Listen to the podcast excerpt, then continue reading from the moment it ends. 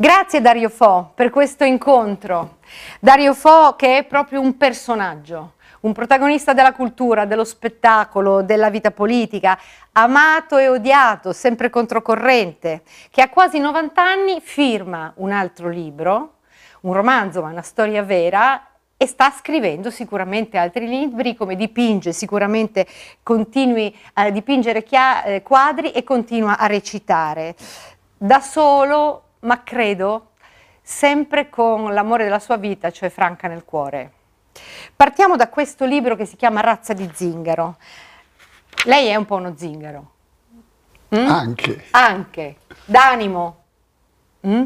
Però questo è uno zingaro vero ed è un eroe doppio, direi.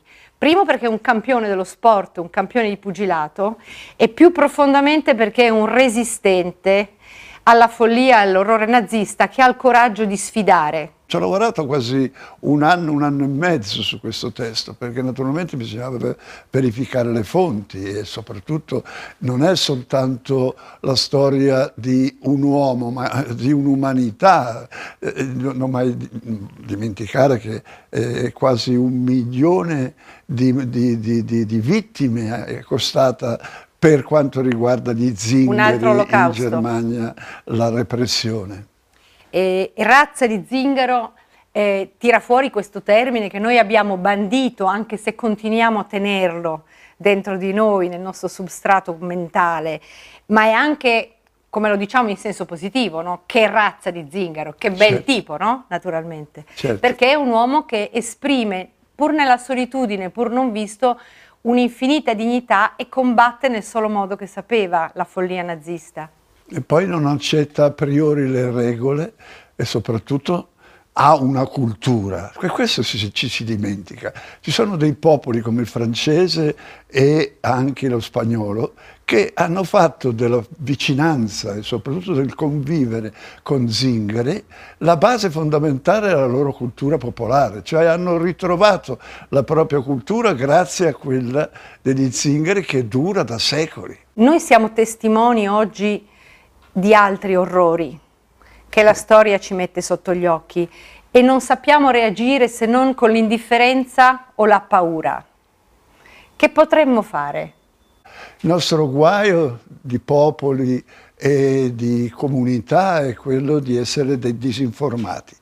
Tutti siamo disinformati in Europa non conosciamo il nostro vicino, quelli che passano, che vengono disperati e via dicendo, e eh, li trattiamo tutti alla stessa maniera.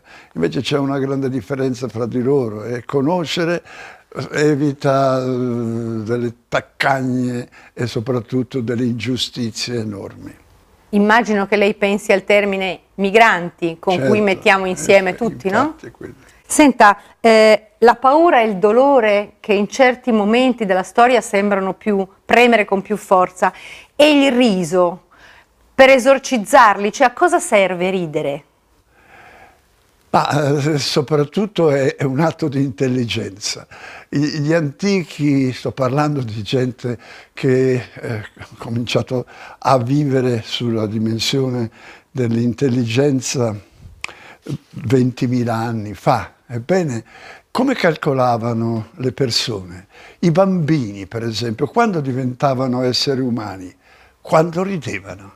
Ma, ma non un sorriso, quando capivano, intuivano un gioco umoristico e sarcastico attraverso il paradosso e l'assurdo.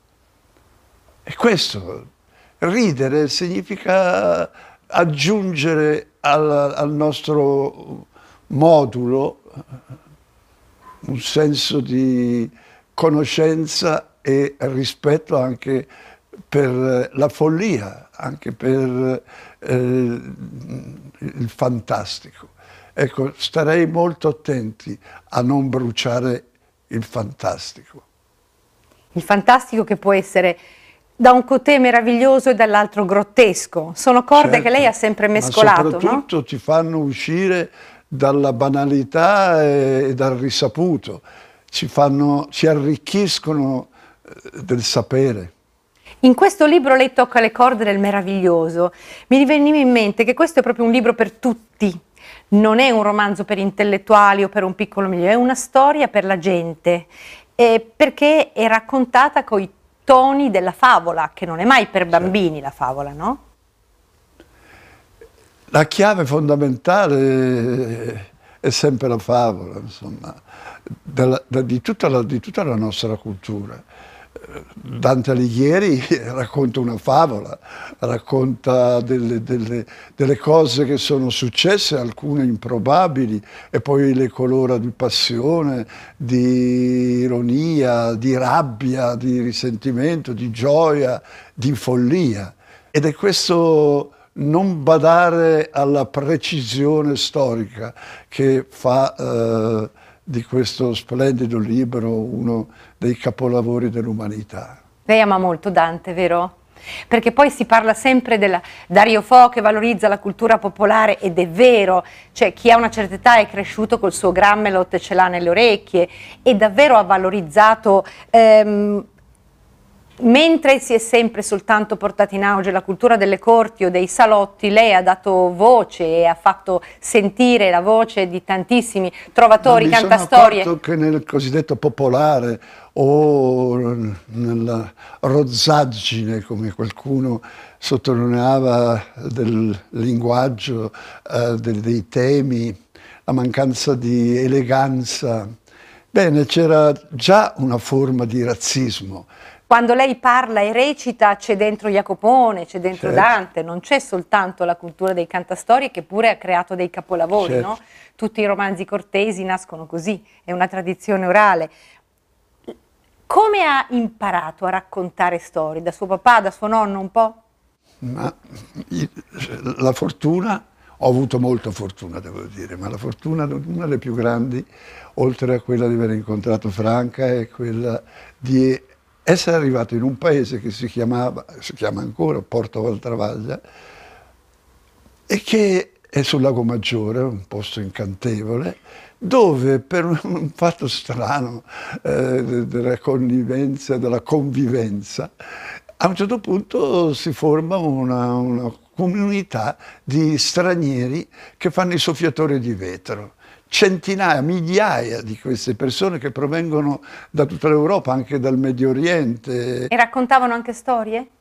Eh sì, e loro raccontavano le storie, ogni popolo, soprattutto quando si trova fuori dal proprio contesto, quando viene isolato, per ritrovare l'aggancio al proprio essere, soprattutto alla propria vita e cultura, eh, ricorre alla storia, ricorre alla favola, alla, al racconto, contare, come si dice, la conta. E, e, qui c'erano tante storie, una dietro l'altra, e io credevo che fossero cose eh, semplici da, da, ragazzino, avevo dieci anni, non avevo nessuna nozione, eravamo sotto un fascismo che cancellava tutto quello che usciva dai canoni fissi, ma poi finita la guerra ho scoperto che c'era dentro la cultura greca, indiana, che c'era orientale, che, che, quella del nord, eh, tenute nascoste, molte volte trattate come straccio eh, da, da, per i pavimenti. Ma Dario Fo, recitare significa allora reinventare delle storie? Ma soprattutto informarsi e tenere in considerazione e studiare le cose che molte volte ti sembrano banali, scoprire che sono alla base fondamentale della nostra cultura. C'è qualcosa che noi abbiamo come dono, come privilegio nella nostra lingua italiana, no? Ogni volta che l'abbiamo sentita apparentemente deformata, strizzata, lavorata come con la creta, la lingua, si nota la, sua, la sua passione, il suo amore grandissimo per questo strumento eccezionale che abbiamo.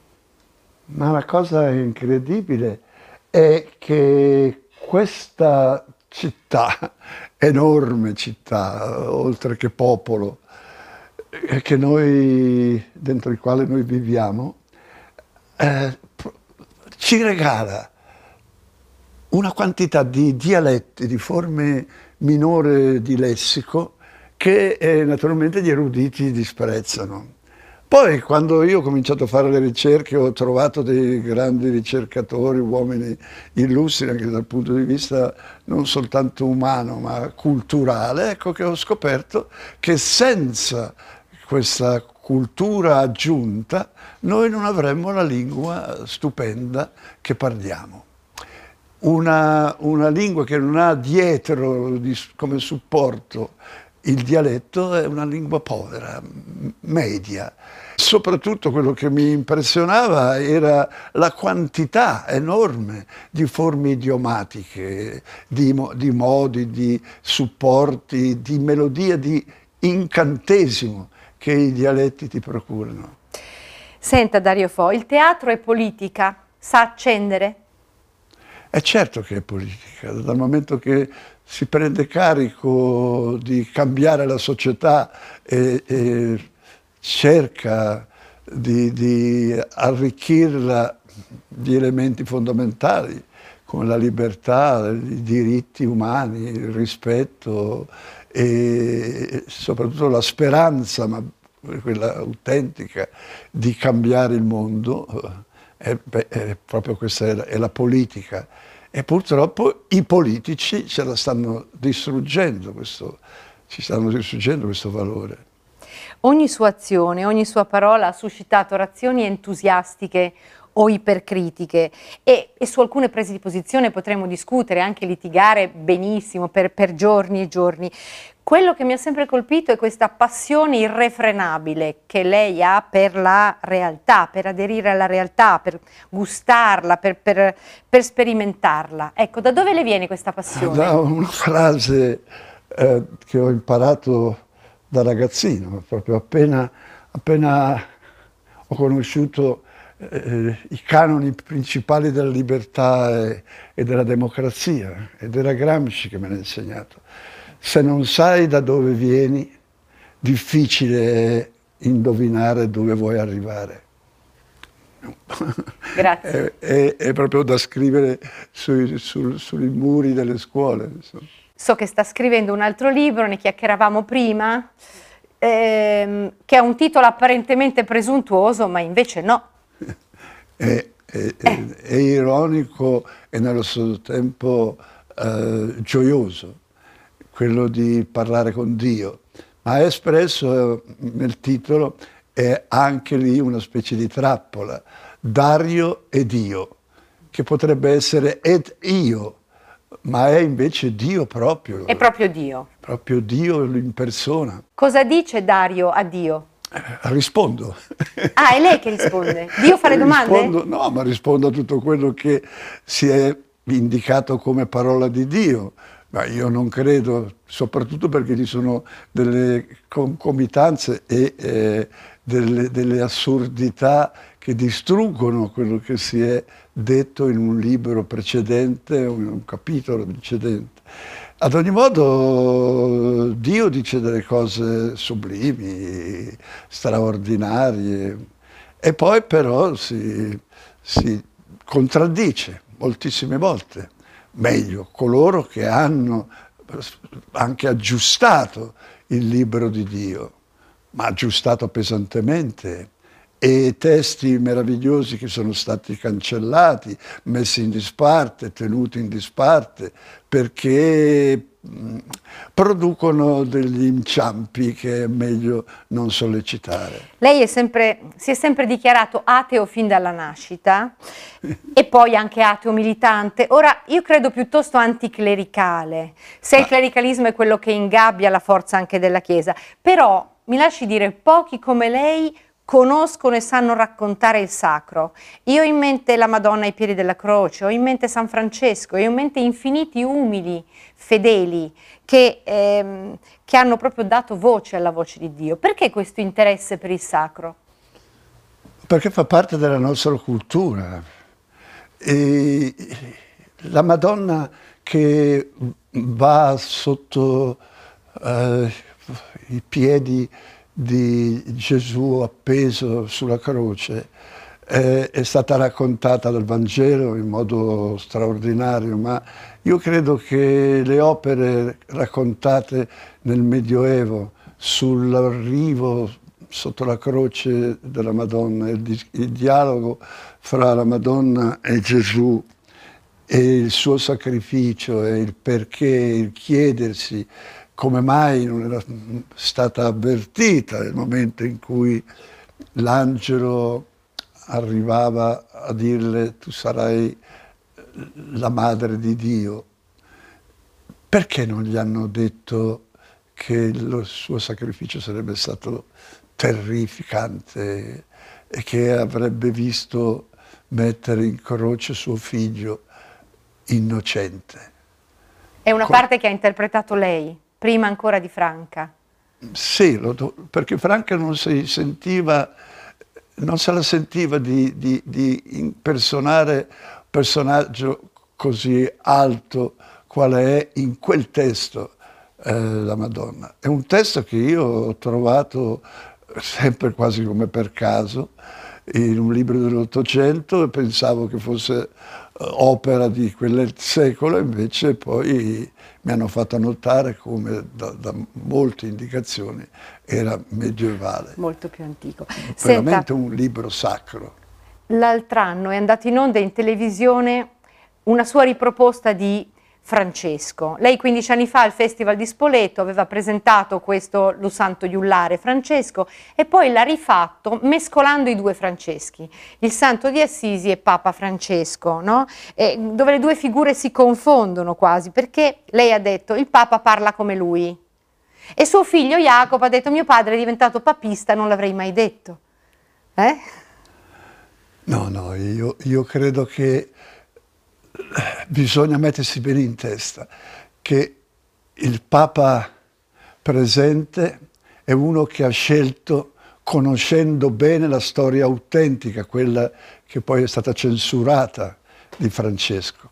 La cosa, la cosa grande è questa, scoprire che eh, si è avuto il coraggio di prendere la storia conosciuta perché è scritta da gente che ha seguito Francesco per tutta la sua vita e che, che, che ha scritto insieme ad altri il primo testo, prendere e buttare nelle ortiche il primo testo e scriverne un altro dove San Francesco è, è un personaggio che non è mai esistito, così come ce lo viene proposto reinventato, addirittura gli hanno messo addosso eh, non soltanto le vesti, ma anche la carne di altri, di, di, di altri santi uomini, per carità, di, santi e, molte volte di indegni santi.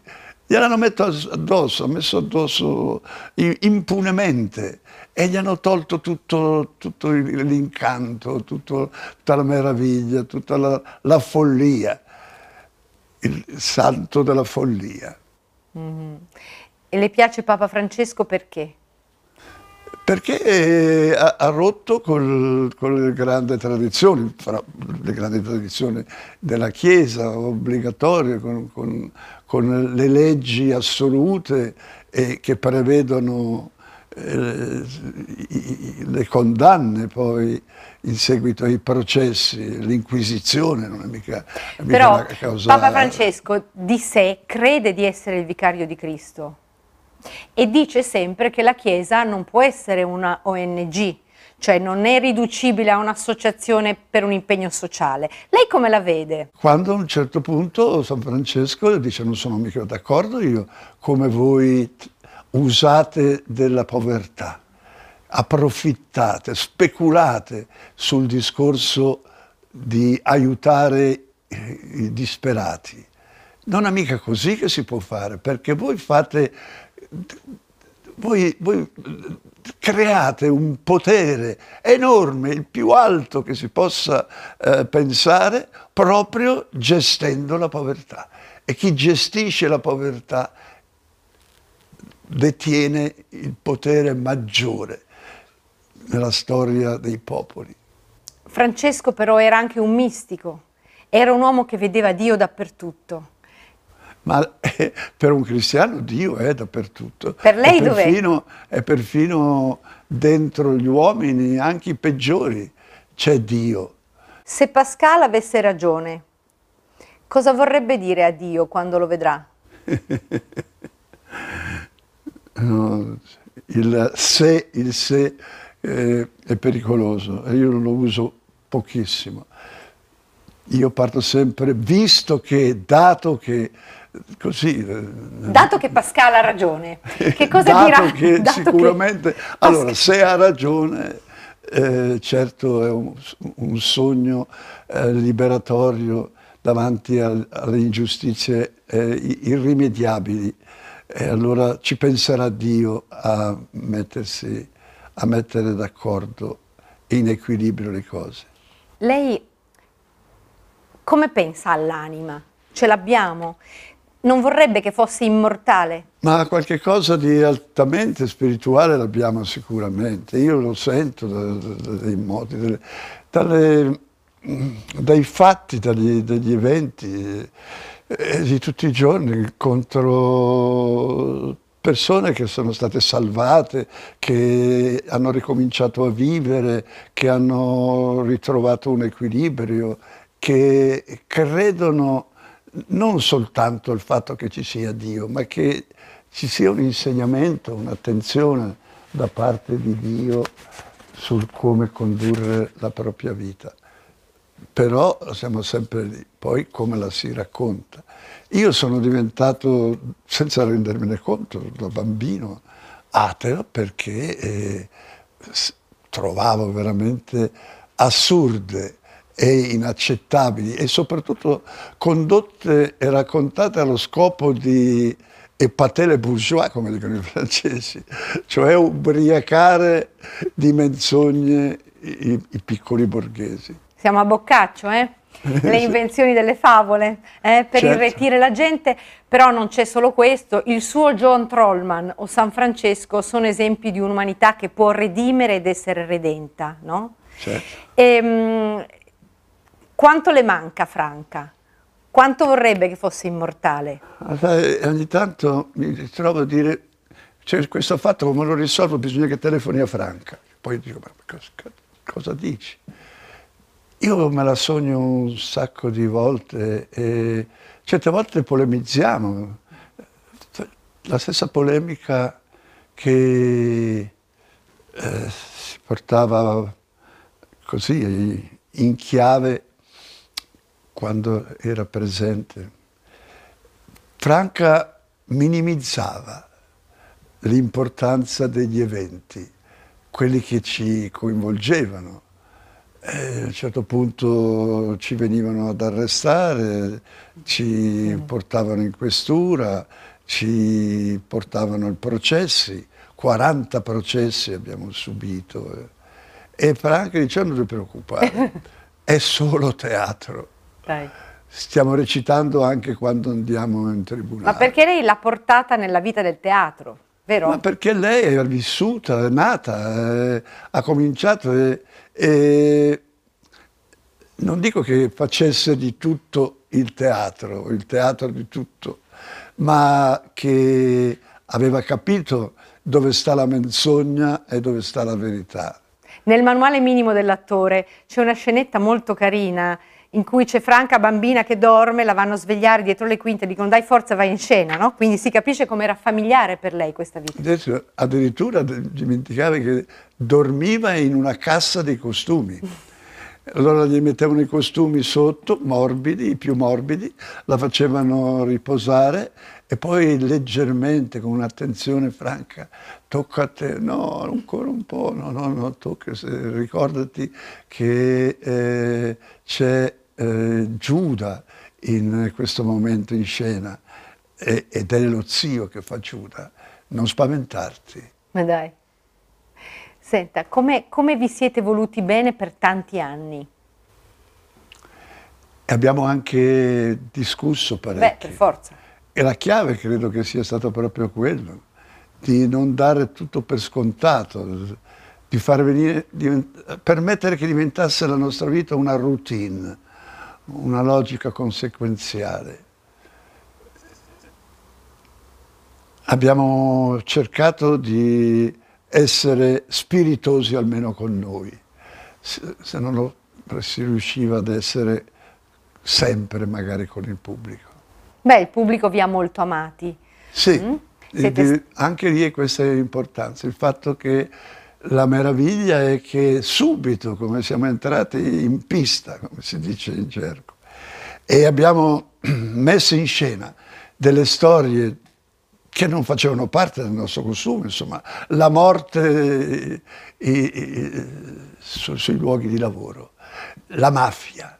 Noi parlavamo, per, siamo stati fra i primi a mettere in scena la mafia, non solo, ma l'abbiamo portata in scena anche in televisione e lì molti, molti cittadini italiani hanno scoperto che se ne può parlare. Davanti alla violenza che ci arriva da lontano, da paesi che abbiamo sempre trascurato o sfruttato, davanti alla follia di usare di nuovo il nome di Dio per uccidere, che risposta diamo? E da sempre l'uomo ha bisogno, meglio, i, scusate se, se ritorno, i politici, diciamocelo tranquillamente, hanno bisogno per gestire bene il potere di porre nel terrore i propri sudditi penso che il suo John Trollman, boxer ucciso in un campo di concentramento, è stato un martire, sconosciuto certo. ai più.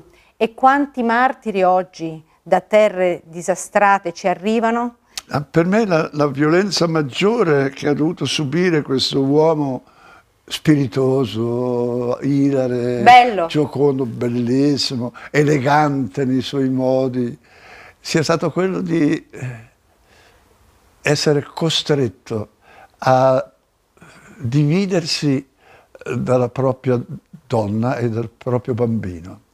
A un certo punto ha capito che se eh, rimanevano uniti, legati, vivevano ancora insieme, avrebbero portato nel lager anche lei, che era cristiana cattolica normale, non, non faceva parte degli zingari oltretutto, e il suo bambino tutta questa sua casa è piena di quadri e molti quadri, oltre alle fotografie naturalmente, rappresentano Franca. Molti quadri sono le immagini dei suoi libri hm, che stiamo vedendo. Sì. Perché ama così tanto dipingere e come rappresentare e mettere in scena la pittura? Ma prima di tutto è stata la prima forma d'arte che ho conosciuto. E non l'ha mai abbandonata però? Subito, ero, ero bambino proprio. E, e quando mi davano dei colori, delle matite, delle penne, de, della carta, io, io, disegnavo, disegnavo, dipingevo e il mio sogno era di arrivare a Brera e ci sono arrivato, sono arrivato e, e mi piaceva tantissimo. E, la mia vita doveva essere quella del pittore, poi ho trovato delle difficoltà, ho capito che non è il, il, il muoversi con l'idea romantica del pittore, dell'artista, che è libero e che pensa soltanto a creare, era purtroppo favola, bisognava eh, rischiare anche di essere sfruttati malamente e duramente. Per cui di colpo ho detto no, no, no, no non, posso, non posso accettare un, una situazione del genere. E eh, ho incontrato il teatro. Il teatro mi dava molta più libertà, però appena io andavo in crisi per un'idea, perché non mi riusciva di risolvere un andamento, un, un passaggio teatrale, io correvo subito davanti a, alla tempera, all'olio e, e dipingevo. Dipingevo fin quando piano piano mi tornava l'idea giusta. Dario Fo, lei ha detto all'inizio, all'inizio di questa nostra chiacchierata, ho avuto molta fortuna. Sì. Pittore, scenografo, attore, ripetiamo tutte le qualifiche che lei ha attraversato nella vita. So che non le piacerà molto, ma presente il 5 maggio, quando Manzoni parla di Napoleone dicendo su quest'uomo, che è stato anche terribile, c'è un'impronta speciale. Lei ha avuto un'impronta speciale, ne è consapevole di questo? Certo, io sono fortunato in modo sfacciato e così anche... Ma forse franca. non è un caso quando uno riceve tanto, no? Sì, eh, cerco di, di eh, riempire il vuoto, il buco che mi si porta davanti in molti casi, come dire, riempi tutto questo di gioiosità, di festa e di, anche di speranza.